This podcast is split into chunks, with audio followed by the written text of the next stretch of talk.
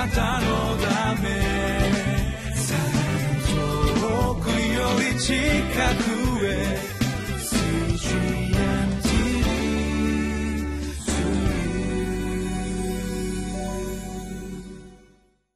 皆さんこんにちは。リビングライフの時間です。今日は6日の、えー聖書の箇所は使徒の働き23章23節から35節。タイトルは「使命を遂げる歩みは主の見ての中で安全です」この箇所から恵みを汲み取ってまいりましょう。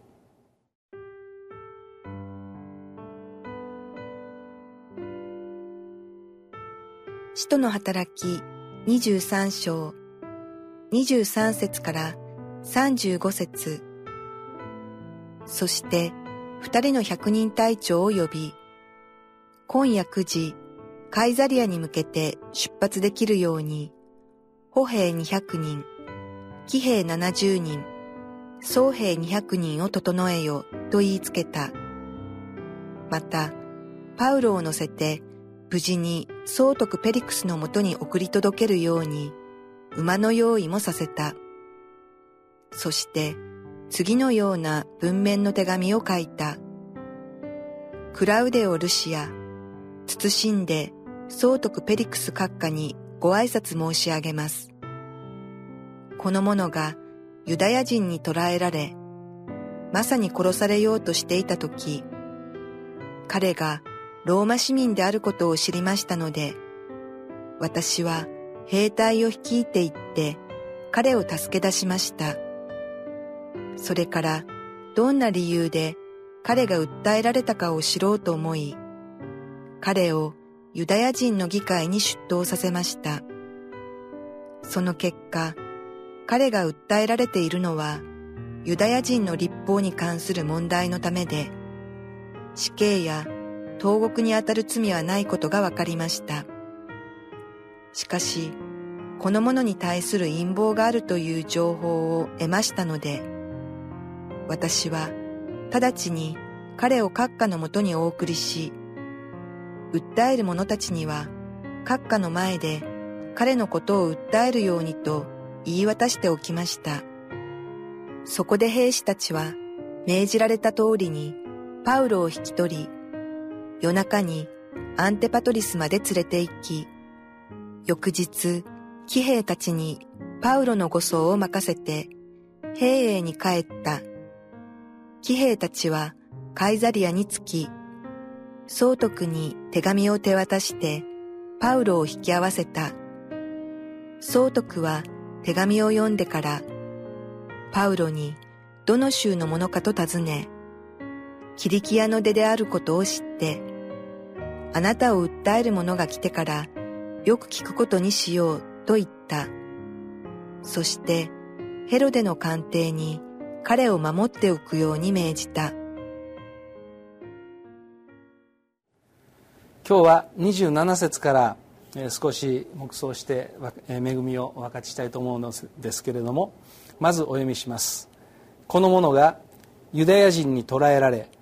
まさに殺されようとしていた時彼がローマ市民であることを知りましたので私は兵隊を率いて行って彼を助け出しました。まあこれは千人隊長が記した手紙の内容ですけれどもえー実は使徒行伝の22章の24節少し、えー読ませていただきますけども、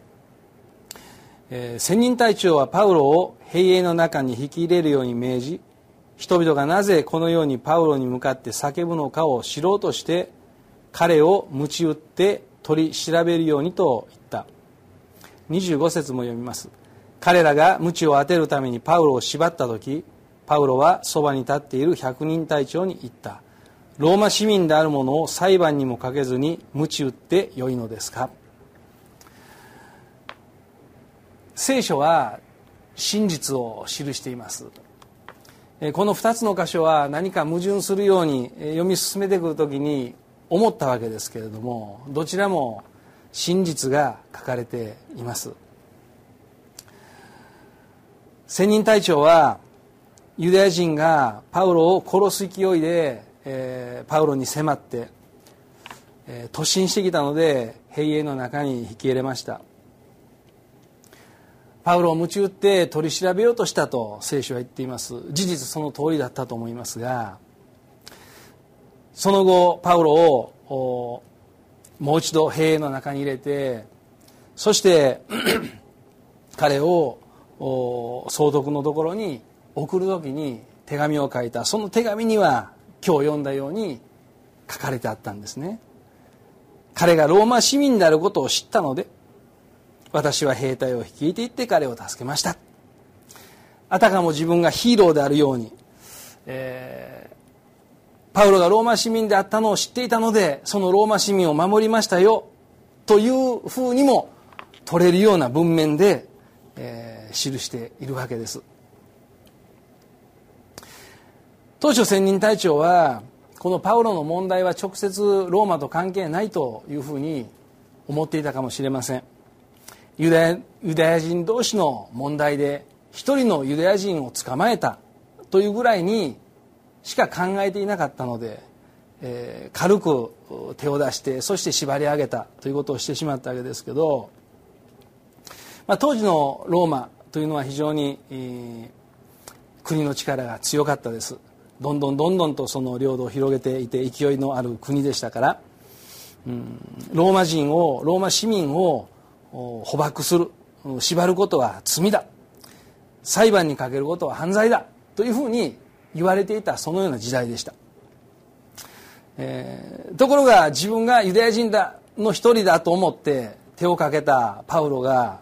ローマ市民だということを知らされて、えー、驚いたんです。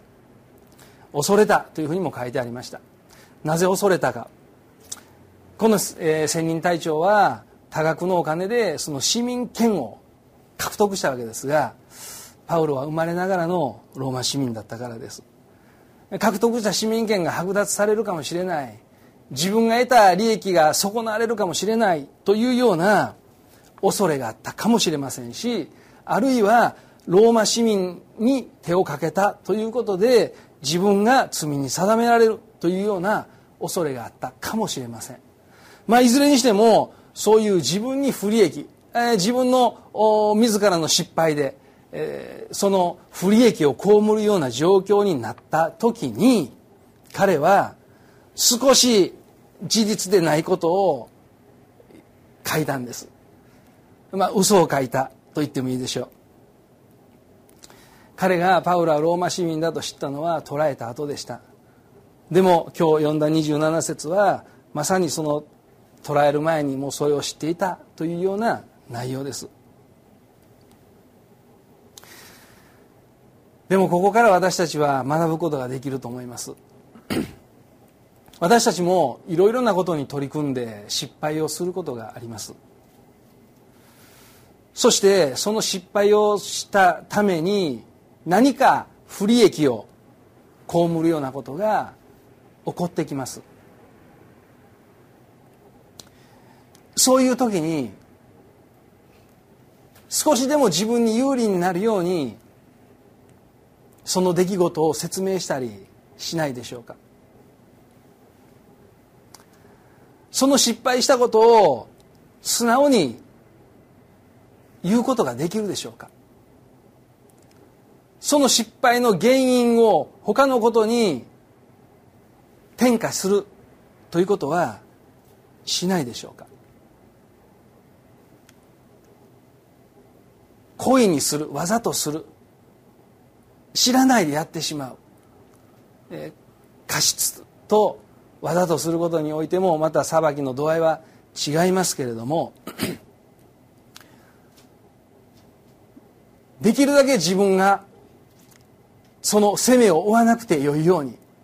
自分に不利益を被らなくてよいように立ち回ったりしてしまうのではないでしょうか。人間の弱さその罪の性質そういったものを引き出してくるのではないでしょうか。私自身も自分自身を振り返った時に往々にしてそういうことはあるということを認めざるを得ないんです。正直に報告するということは非常に勇気がいることです。そのことによって当然の報いとしての何がしかを受けなければならない責めを負わなければならないということも出てきます。不利益に思えるようなことを受け取らなければならないということも出てまいります。でも神様が喜ばれるのはそれを隠すことではなくて正直であるということではないでしょうか。いろんな出来事を通して私たちは練り清められ成長していくわけですけれどもこの出来事に対して失敗に対して正直にそして素直に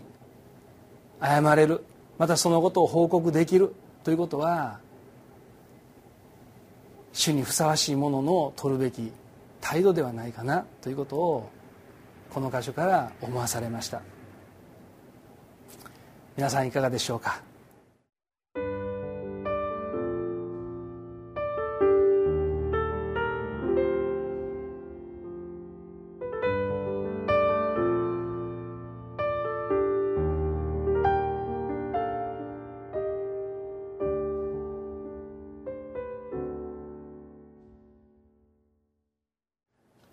イエス・キリストの十字架は私たちの罪を許し不義から解放してくださいました。私たちはどんなことがあってもそれを原点に持ち続けて神の前にも人の前にも正直に歩んでまいりたいものです。お祈りをします。イエス様あなたの十字架を思い起こしその地の贖いによってなされた罪の許しと清めを今もうひとたびしっかりと受け止め主の許しのもとに今日も生かされていることを覚えて感謝します。イエス様のように歩んでいきたいと願いますけれども私たちは